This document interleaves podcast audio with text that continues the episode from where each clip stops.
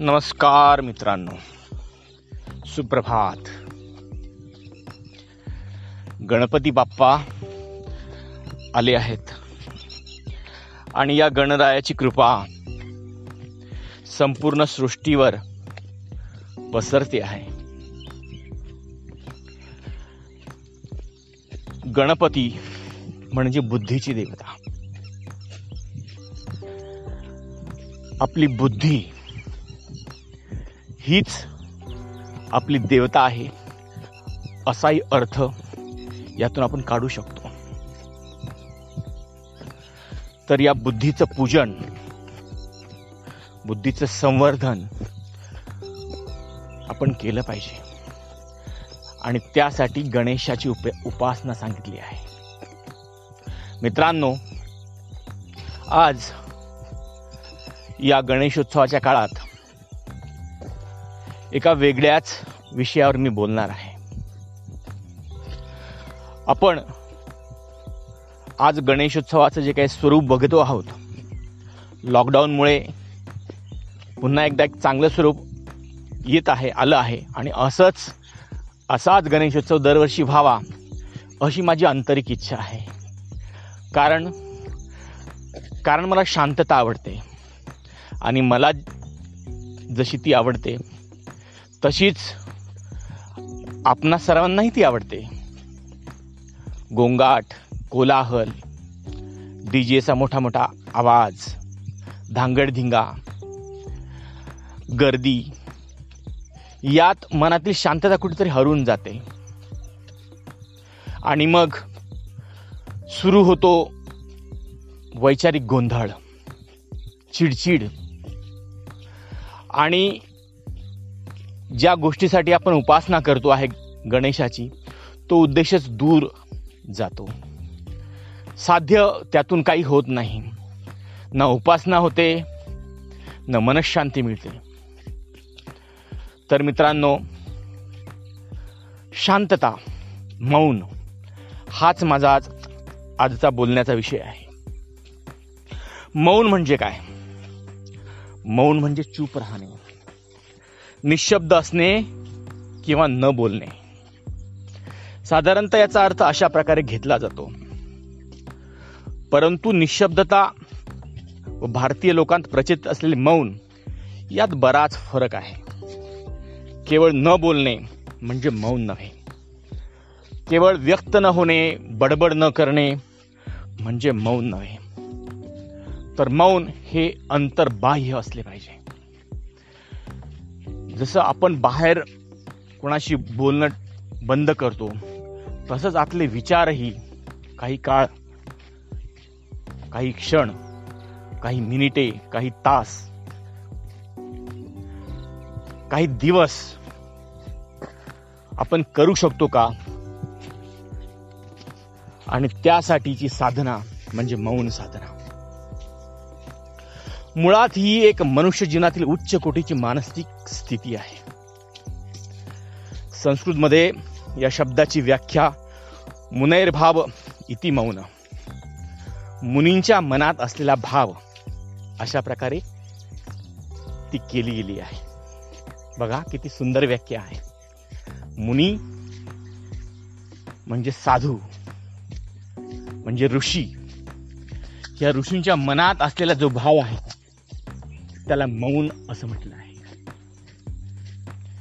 म्हणजे आपण केवळ बोलत नाही किंवा बोलणं बंद करतो म्हणजे मौन नाही. तर तो मनाचा एक भाव आहे. मौनाचे काही उद्देश तुम्हाला मी सांगतो निरनिराळे मौनामुळे अत्युच्च आनंदाच्या स्थितीत मनाला आपण घेऊन जाऊ शकतो. त्याला म्हणतात उन्मन होणं. एक प्रकारचं मानसिक तप करणं. मननशीलता किंवा सतत मनन करण्याच्या स्थितीमध्ये पोहोचणं. आत्मसंयमन करणं आणि अंतःकरणाची शुद्धी करणं. मानस तप करणं मन स्थिर करणं आणि मनांच्या विचारांवर नियंत्रण मिळवणं. थोडक्यात अंतर्मुख होणं. हे मौनाचे उद्देश आहेत. आता मौनाच्या स्वरूपांविषयी तुम्हाला मी थोडक्यात सांगतो. आणि मौनाची कारणही थोडक्यात सांगतो. दुःख झालं किंवा भीतीमुळे किंवा प्रकृती अस्वास्थ्यामुळे अज्ञानापोटी किंवा न बोलण्याचं ठरवून किंवा रागामुळे प्रतिक्रिया देण्याची स्थिती टाळण्यासाठी किंवा मध्येच बोलता बोलता कोणी तोडलं ज्याला वाणीभंग आपण म्हणतो तो झाला. किंवा असम असमंजस व्यक्तीशी आपला सामना झाला. असमंजस व्यक्तीशी आपले दोन शब्द झाले. आणि त्या व्यक्तीला आपण कितीही समजावून सांगतोय परंतु तिला ते समजत नाही. अशा वेळी मौन धारण केलं जातं. अपराधीपणाची भावना मनात निर्माण झाली तरीही लोक मौन पाळतात. भांडण वादावादीचे प्रसंग झाले तरी लोक मौन पाळतात. परंतु ज्यांचे विचार उच्च आहेत जे ज्यांना आपण ग्रेट किंवा मोठी माणसं म्हणतो ते मात्र मौन हे चिंतन करण्यासाठी पाळतात किंवा धारण करतात. तर अशी ही काही मौनाचे स्वरूप आणि कारण आहेत. मौनांच्या गुणांविषयी आणि फायद्यांविषयी काही तुम्हाला मी सांगू इच्छितो. मौनाचा पहिला फायदा आहे तो म्हणजे मन एकाग्र होतं. ज्ञानोत्पन्न गंभीरता निर्माण होते. शब्द जरा अवघड वाटेल परंतु मनाची ही जी काही अवस्था आहे ती अतिशय वेगळी अशी आहे की जेव्हा ज्ञानाची एक वेगळी पातळी तुमच्यामध्ये निर्माण होते अशा वेळी तुम्ही मौन धारण करता. आणि त्यामुळे प्रचंड असा फायदा तुम्हाला होतो. तर हे काही मौनाचे फायदे तुम्हाला मी सांगितले. मौनामुळे मनावरती संस्कार होतात. हां बरोबर. भांडणं आणि वादावादी टळते. तसंच तुमच्या वाणीला एक सिद्धता लाभते. असे अनेक मौनाचे फायदे किंवा गुण आहेत. थोडक्यात सांगायचं तर मौनम सर्वार्थ साधनम. मौन यामुळे तुम्ही तुम्हाला जे काही हवं ते प्राप्त करू शकता.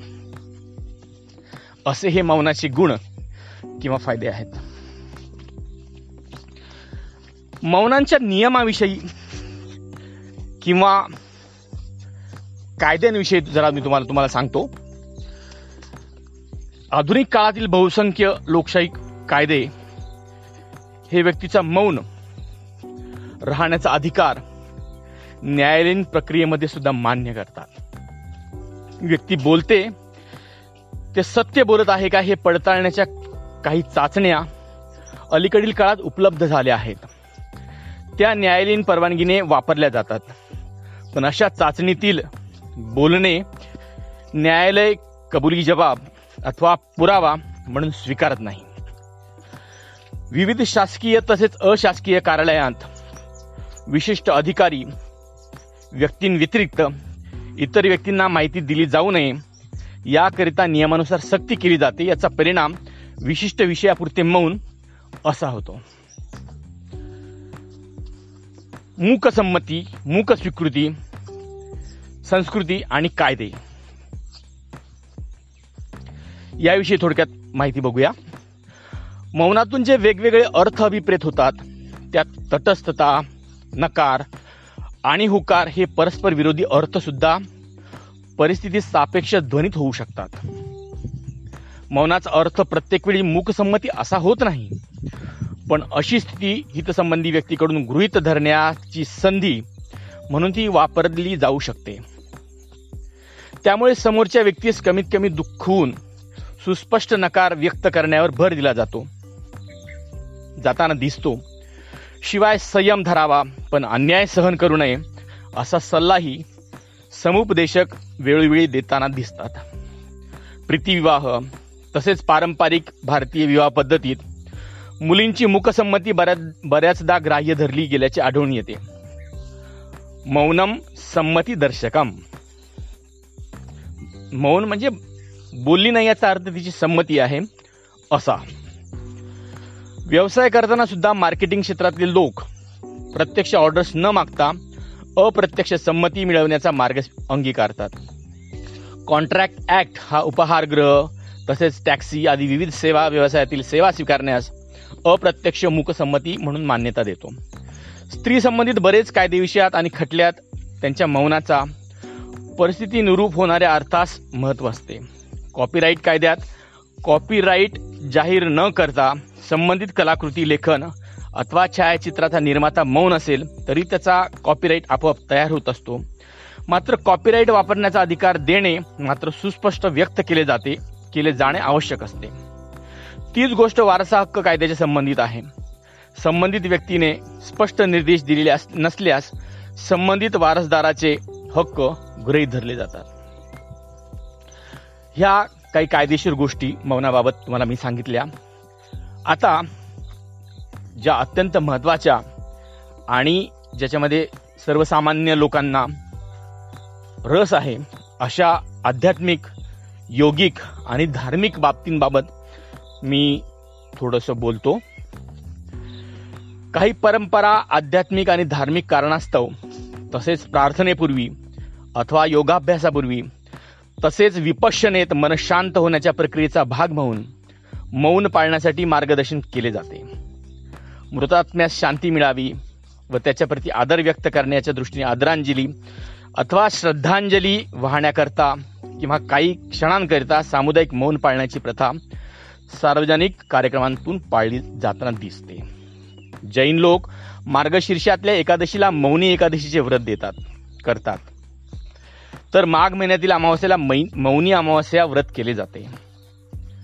मौन कधी राहावे? ऐसे ते अचिंत्य काय हो बोलावे? मौन स्वीकारावे हेची भले. ज्ञानेश्वरांनी सांगितलेलं आहे ज्ञानेश्वरीत. आणि या उदाहरणाचा विचार न करता बोलण्यापेक्षा मौन स्वीकारणेच उत्तम होय असंच ज्ञानेश्वरही सांगतात. दुसरी व्यक्ती बोलत असताना त्या व्यक्तीचे बोलणे पूर्ण होईपर्यंत मौन धारण करावे. दोन व्यक्ती व्यक्ती आपापसात बोलत असताना त्रयस्थाने मौन पाळावे. मोठी माणसे बोलत असताना लहान मुलांनी तिथे उपस्थित असल्यास साधारणपणे मौन पाळावे. अशा स्वरूपाचे संवाद कौशल विषयक संकेत असतात. कौशल्य विषयक संकेत असतात. आत्मनो मुखदोषेन बध्यन्ते शुकसारिका। बकास तत्र न बध्यन्ते मौनम सर्वार्थ साधनम हा जो काही गाजलेला श्लोक आहे किंवा त्यातला संदर्भ आहे मौनम सर्वार्थ साध साधनम हा या श्लोकातला आले आहे. पुन्हा एकदा मी तुम्हाला ऐकवतो. आत्मनो मुख दोषेण शुकसारिका। बकास्तत्र न बध्यंते मौनम सर्वार्थ साधनम। याचा अर्थ मी तुम्हाला सांगतो स्वतःच्या मुखातील दोषामुळे बोलण्यामुळे शुक म्हणजे पोपट व मैनेस बंधनात म्हणजेच पिंजऱ्यात ठेवले जाते. कळलं ना? पोपट बडबड करतो मैनाही बडबड करते आणि यास्तव त्यांना तुरुंगात ठेवलं जातं पिंजऱ्यात ठेवलं जातं. परंतु बगळ्याला मात्र कोणी पकडत नाही आणि बंधनात ठेवत नाही कारण तो बोलत नाही. म्हणजेच मौनाने सर्व काही साधते. मौनम सर्वार्थ साधन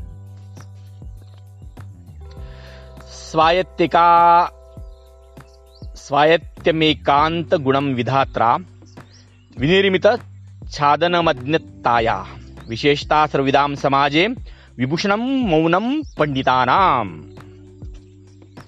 हा भरतुरीच्या सुभाषित संग्रहातील हा सुभाषित आहे. त्याच्या शेवटच्या ओळीचा अर्थ असा आहे की विद्वानांच्या समाजात मौन हे अपंडिताचे भूषण आहे. म्हणजे विद्वानांनी बोललं पाहिजे आणि मूर्खांनी गप्प राहिलं पाहिजे. हा त्याचा अर्थ आहे.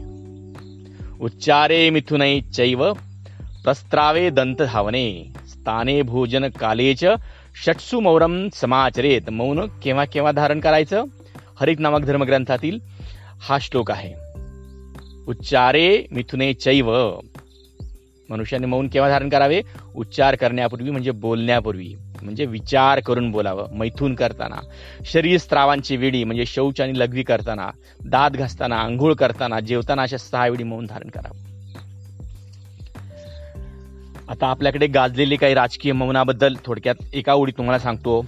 महात्मा गांधीजी विनोबा भावे तसेच आत्ताकडचे एक महान संत अण्णा हजारे इत्यादी मंडळी यांच्या मौनांविषयी आपण बऱ्याचदा ऐकलेलं आहे.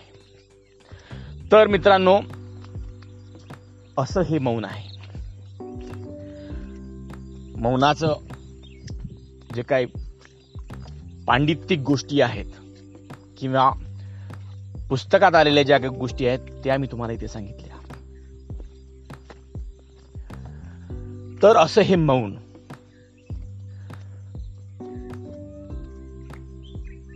तर याचा अभ्यास कसा करायचा ही तुम्हाला मी यापुढील ऑडिओजमध्ये यापुढील माझ्या ब्रॉडकास्टमध्ये नक्की ऐकवीन. तोपर्यंत स्वस्थ रहा मस्त रहा आनंदी रहा आणि मौन पाळण्याचा प्रयत्न करा. मौनात राहण्याचा प्रयत्न करा. आणि हे मौन अंतर्बाह्य असलं पाहिजे. म्हणजे बाहेर बोलणं बंद आहे परंतु आतमध्ये मात्र विचारांचा प्रचंड गोंधळ चालू आहे. आतमध्ये प्रचंड कोलाहल चालू आहे. असं नको. आतून बाहेरून निर्मल शांतता म्हणजे मौन. म्हणजेच मुनींचा भाव.